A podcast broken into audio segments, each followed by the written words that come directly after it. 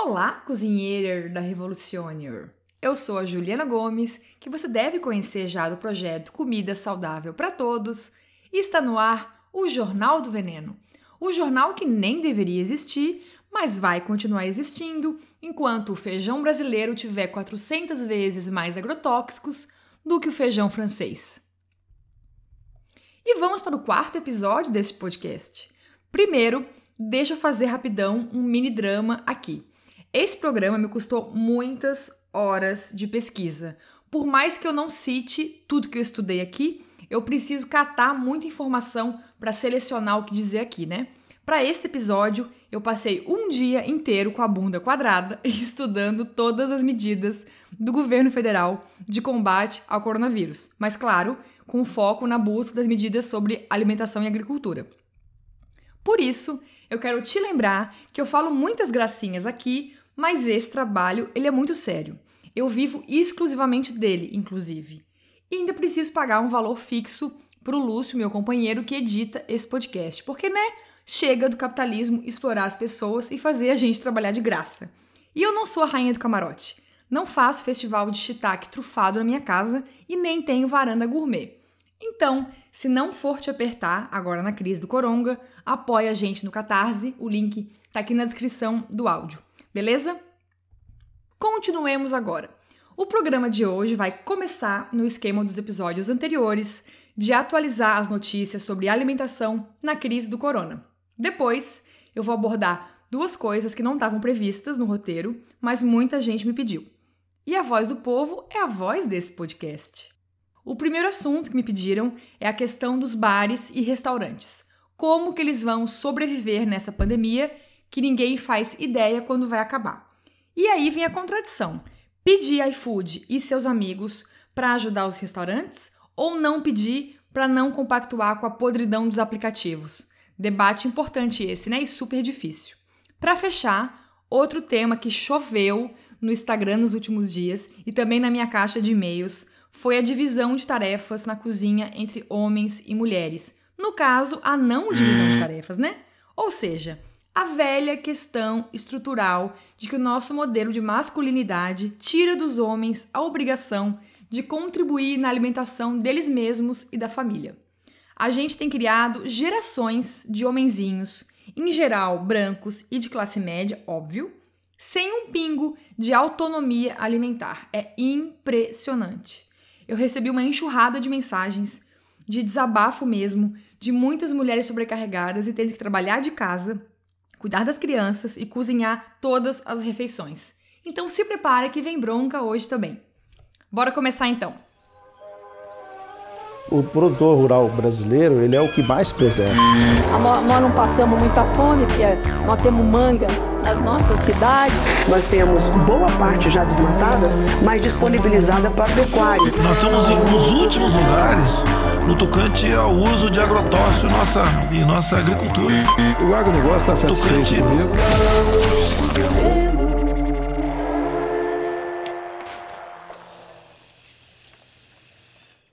Confesso que eu tava entrando na onda romântica de achar que essa nova pandemia, pela primeira vez na história, né, que colocou todos os continentes em quarentena, traria mudanças na estrutura, na raiz do sistema capitalista. Ingenuidade que chama, né, meu anjo? Mas aí, a tia Sabrina Fernandes, maravilhosa, do canal Tese 11, me jogou um balde de água fria e me trouxe para a realidade. Ela fez uma live maravilhosa com a Bela Gil no Instagram e deixou muito claro que não dá pra gente esperar nenhuma mudança grande com essa crise, porque o vírus não tem esse potencial revolucionário. E a gente tá vendo isso já, né? Por exemplo, a China começou a reabrir agora as coisas não essenciais. E uma marca de artigos de luxo vendeu, no primeiro dia de abertura pós-pandemia, 2,7 milhões de dólares. Coisa que não costuma vender em semanas. Tu acredita? Agora vamos para notícias do Brasil. A nossa ministra da Agricultura, Tereza Cristina, cuja bela voz compõe a vinheta deste podcast, também corre o risco de deixar este governo. A rainha do veneno era a fiel apoiadora do ministro da Saúde Mandetta, que acabou de sair. Mas no fundo, eu acho que uma possível mudança no comando da agricultura seria quase que indiferente, porque, né, o governo colocaria outro sojeiro no lugar dela. Enfim, as novidades quentes do Brasil. Finalmente, o governo federal deu o ok para a medida que permite a distribuição dos alimentos da merenda escolar para as famílias dos alunos. Mas ainda falta a regulamentação da lei, ou seja, agora o MEC precisa explicar, tintim por tintim, como que os estados e municípios podem distribuir a comida para as famílias dos alunos. Enquanto isso não acontece, todo mundo fica perdido e as crianças com fome. E a gente também precisa esperar a boa vontade dos prefeitos e governadores. O governador do Piauí, por exemplo, quer repassar a grana da merenda direto para as famílias, em vez de entregar os alimentos. Mas eu acho que isso não é uma boa ideia, porque daí o que a gente faz com os agricultores familiares, que vão ficar sem vender os seus produtos, né? Aliás, sobre isso, recomendo muito que você ouça o episódio do dia 13 de abril do podcast Café da Manhã da Folha de São Paulo. É justamente sobre essa questão da fome e da situação das crianças que estão sem merenda escolar. Antes de encerrar esse assunto, só queria lembrar e comentar uma coisa. Algumas escolas já fecharam antes, mas a determinação para a suspensão geral das aulas no Brasil ocorreu no dia 23 de março. E só agora, no dia 8 de abril, que o governo federal aprovou essa lei para resolver o destino da merenda escolar. Ou seja, foram três semanas de enrolação. Três semanas que 45 milhões de alunos da educação básica ficaram sem comida. A gente sabe que alguns continuam, porque essa questão né, não está resolvida, e os pequenos agricultores que vendem alimentos da merenda escolar passaram esse período inteiro sem perspectiva de renda. Agora, ainda em março, o governo federal começou a abrir o cofrinho para os bancos. Eu mergulhei nas medidas do governo do antepresidente no combate ao coronavírus até o dia 15 de abril. Você pode também depois abrir o Diário Oficial da União e ver com seus próprios olhos, mas eu já aviso que precisa de estômago forte. Do total de mais de 150 medidas, 22, que é a maioria, são de alívio, alívio exclusivamente para o mercado financeiro e para os bancos, além de seis medidas só para o agronegócio. Isso mesmo, surreal, mas super previsível, né? Brasil Estados Unidos, acima de tudo, Brasil acima de todos. As grandes empresas também contam com uma série de ajudinhas. Primeiro, que podem demitir, por exemplo, funcionários que têm até um ano de serviço sem pagar encargo nenhum. Por isso, não custa lembrar: quando o velho do Madeiro, que vende hambúrguer que eu jamais comeria, nem se fosse vegano, orgânico, frito no óleo de coco das monjas tibetanas, diz que precisou demitir 600 funcionários é mentira. Grandes redes como a dele não estão passando perrengue nenhum. O lucro do Madeiro no ano passado é muito superior ao salário somado dos funcionários que ele demitiu. Mesma coisa o agronegócio, que está com uma imensa cartela de ajudinhas do governo, ao contrário da agricultura familiar. Por exemplo, o governo adiou o pagamento das parcelas de empréstimos rurais do agronegócio. Então, os donos da soja e seus amigos que fizeram empréstimos só precisam voltar a pagar a partir de 15 de agosto. Para os pequenos agricultores, mas só os que ganham até um salário mínimo e meio, o governo publicou uma portaria no dia 6 de abril prometendo uma ajuda, mas só no caso de quem perder 50% da sua safra por motivos como a estiagem e tal. A equipe do antepresidente também anunciou que pode emprestar dinheiros agora na pandemia para ajudar os senhores do agro e também os pequenos agricultores. Para o agronegócio, o governo pode emprestar até 65 milhões de reais. Para os pequenos agricultores, até 20 mil e para os médios, 40 mil reais. E sabe outra novidade? Nem tem a ver com comida, mas eu preciso te contar. O governo federal tirou 2,7 bilhões de reais para usar no combate ao coronga. Sabe de onde? Da educação básica, universidades e políticas de saneamento básico. Isso mesmo.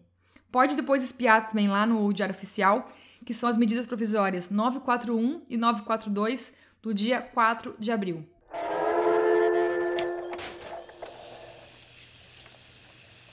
Outro tema que me pediram para comentar aqui é a situação dos bares e restaurantes. Sobre isso, é importante lembrar também que, segundo a portaria que o Brasil aprovou no começo da pandemia, esse setor não é considerado um serviço essencial, o que eu acho bastante compreensível.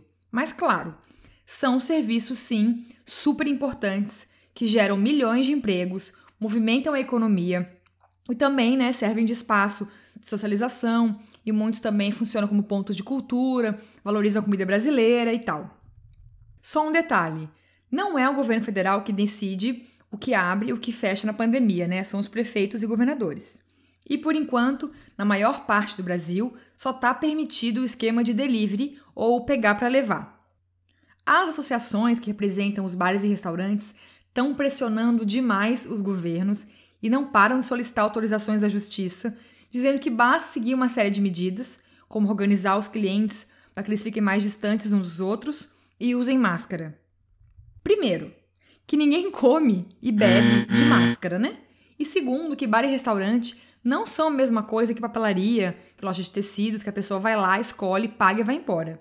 Em geral, as pessoas passam mais tempo neles, né? Ou vão em casais, levam a família, levam os amigos. Então é quase impossível que se exija é, uma distância mínima né, entre as pessoas.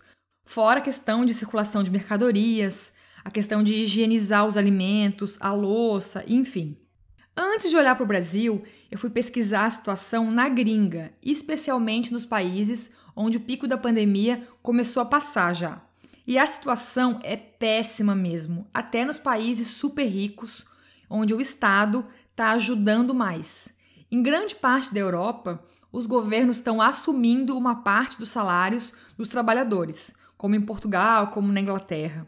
E mesmo assim, na Inglaterra mesmo, que é um país minúsculo e super rico, tipo, podre de rico mesmo, o governo já anunciou oficialmente que não vai conseguir evitar o fechamento da maioria dos bares e restaurantes, mesmo com esse esquema de pagar salários e mesmo com o delivery.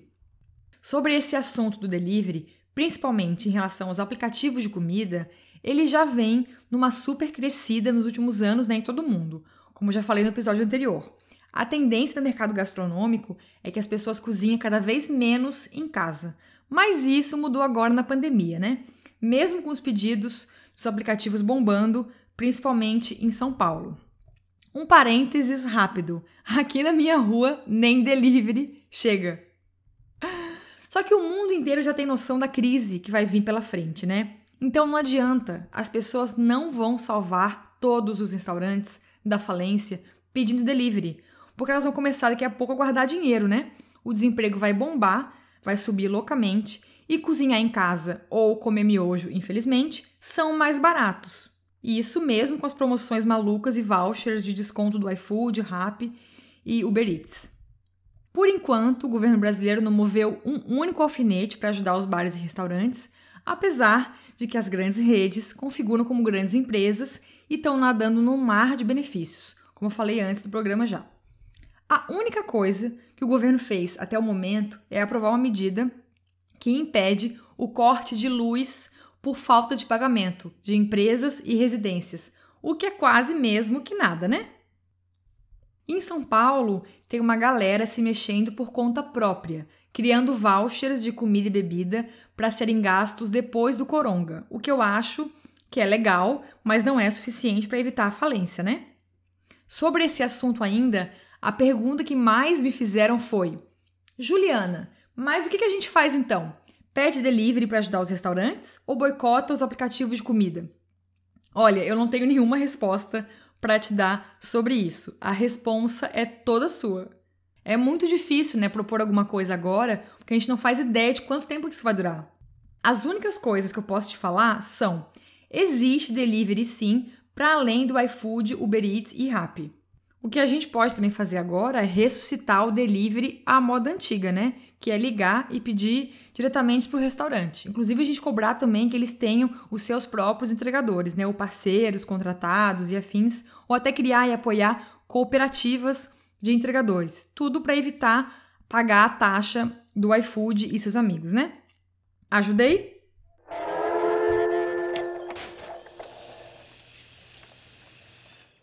Outro assunto que eu vou começar hoje e vou voltar nos, nos próximos programas é o recorte de gênero nessa pandemia. Na verdade, gênero, classe e raça, né? Que sempre andam juntos.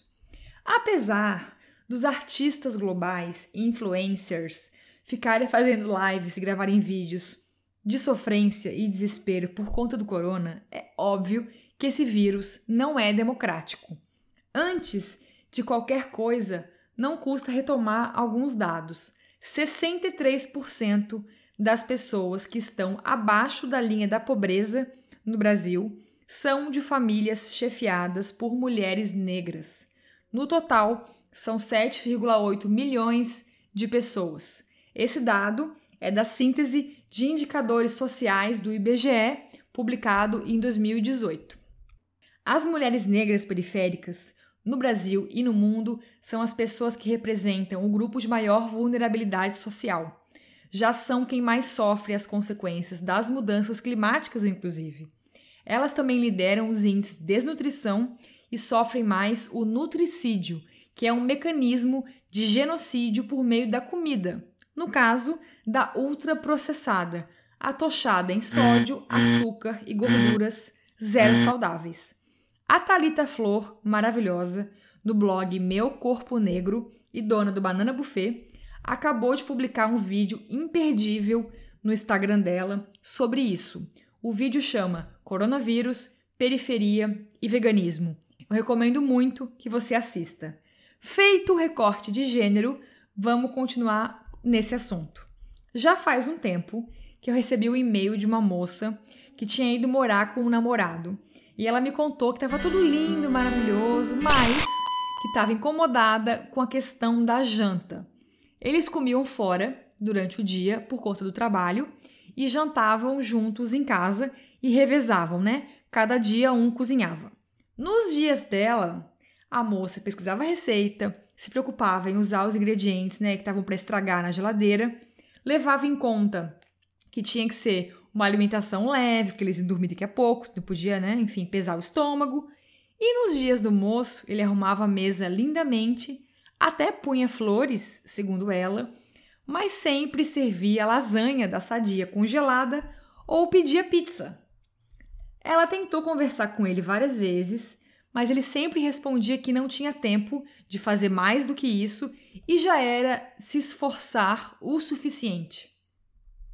Olha, eu sinceramente invejo essa cara de pau de alguns homens. Esse e-mail dela nunca saiu da minha cabeça e os depoimentos desse tipo estão bombando agora na pandemia.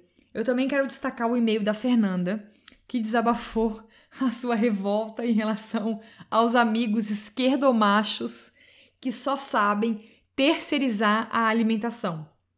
Isso já era claro, né? Mas eu acho que agora ficou mais escancarado na hora do isolamento, com muita gente presa em casa.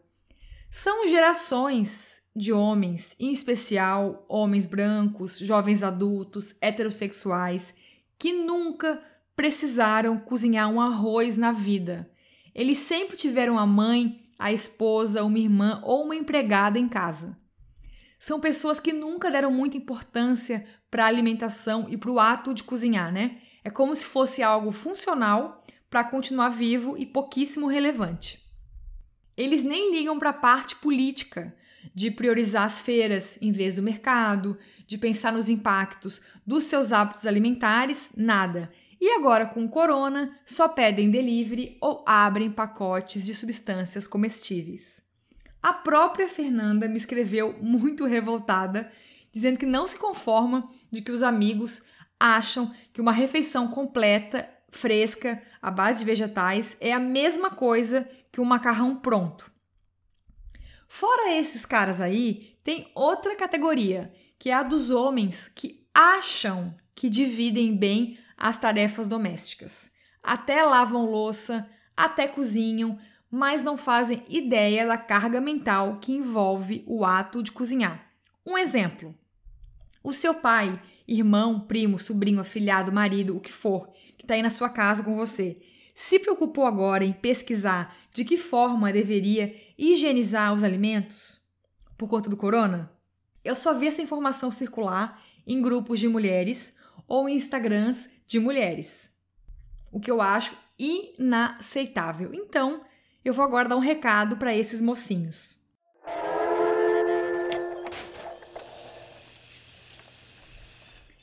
Antes da bronca, eu quero ressaltar que esse perfil de moço mimado que não sabe fazer um arroz ou que acha que divide igualmente as tarefas domésticas também inclui os chamados esquerdomachos. Isso tem uma coisa no mundo que eu odeio, além do iFood, da Nestlé, da Monsanto e do velho da van, é esquerdomacho. Se você não sabe o que é um esquerdomacho, eu vou resumir rapidinho, tá? São mocinhos jovens, em geral brancos, de classe média, heterossexuais e moradores de grandes cidades. Eles têm sempre em casa um boné do Che e acham o supra-sumo da revolução, se acham, né? Só porque gritaram fora Temer, ou porque são veganos, ou porque tem uma composteira em casa. E óbvio, jamais acham que são machistas. E se você suspirar que eles tiveram uma atitude machista, eles se fazem de ofendidíssimos e nunca, em hipótese alguma, vão admitir. Outra coisa que o esquerdomacho típico ama fazer é interromper a fala de uma mulher em qualquer evento, mas principalmente nos de ativismo. E essa interrupção sempre vem acompanhada de uma correção, ou seja, eles estão nos ensinando coisas. Num evento que eu fiz na USP em 2018, eu vivi um exemplo incrível disso. Um moço mais velho, com uma camisa do MST, me interrompeu quando eu falava sobre a divisão das tarefas domésticas, né, quanto que isso é importante para a gente vencer a guerra contra os ultraprocessados. Ele me interrompeu para falar que eu tinha que dar outra sugestão, já que os homens jamais vão começar a participar em casa. Depois disso, ele também me ensinou que o ser humano salvou as vacas da extinção ao começar a criar animais, quando eu falei sobre veganismo, né? Enfim, tudo isso para dizer que Caro esquerdomacho, não vai existir luta de classes sem destruir o patriarcado.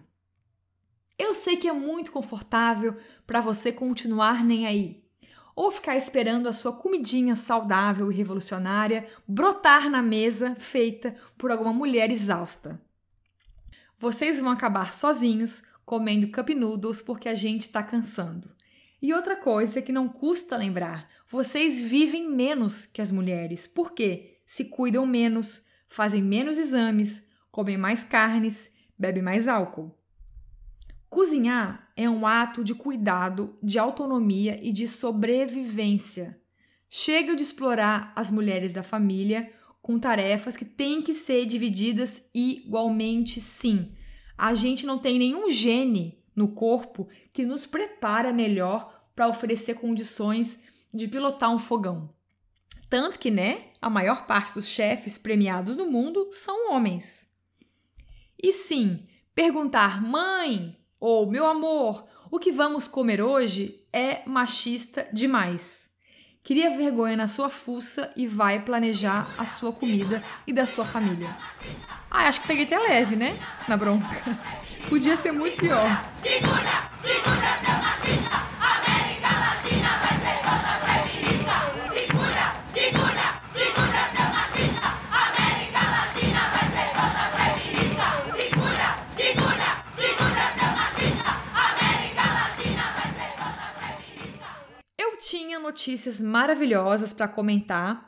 mas me senti na obrigação de citar aqui e agradecer a gigantesca mobilização dos jovens das periferias de todo o Brasil que estão se desdobrando para arrecadar alimentos e itens de higiene para os seus vizinhos mais vulneráveis.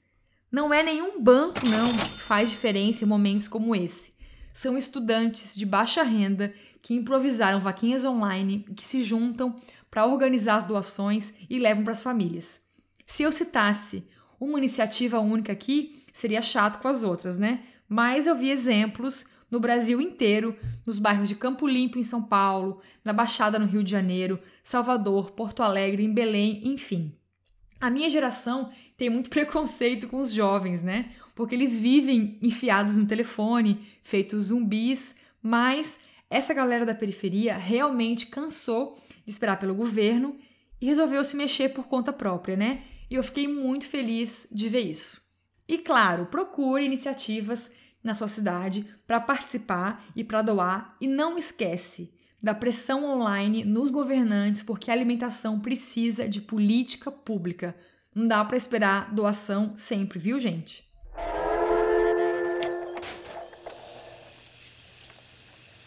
Acabamos por hoje.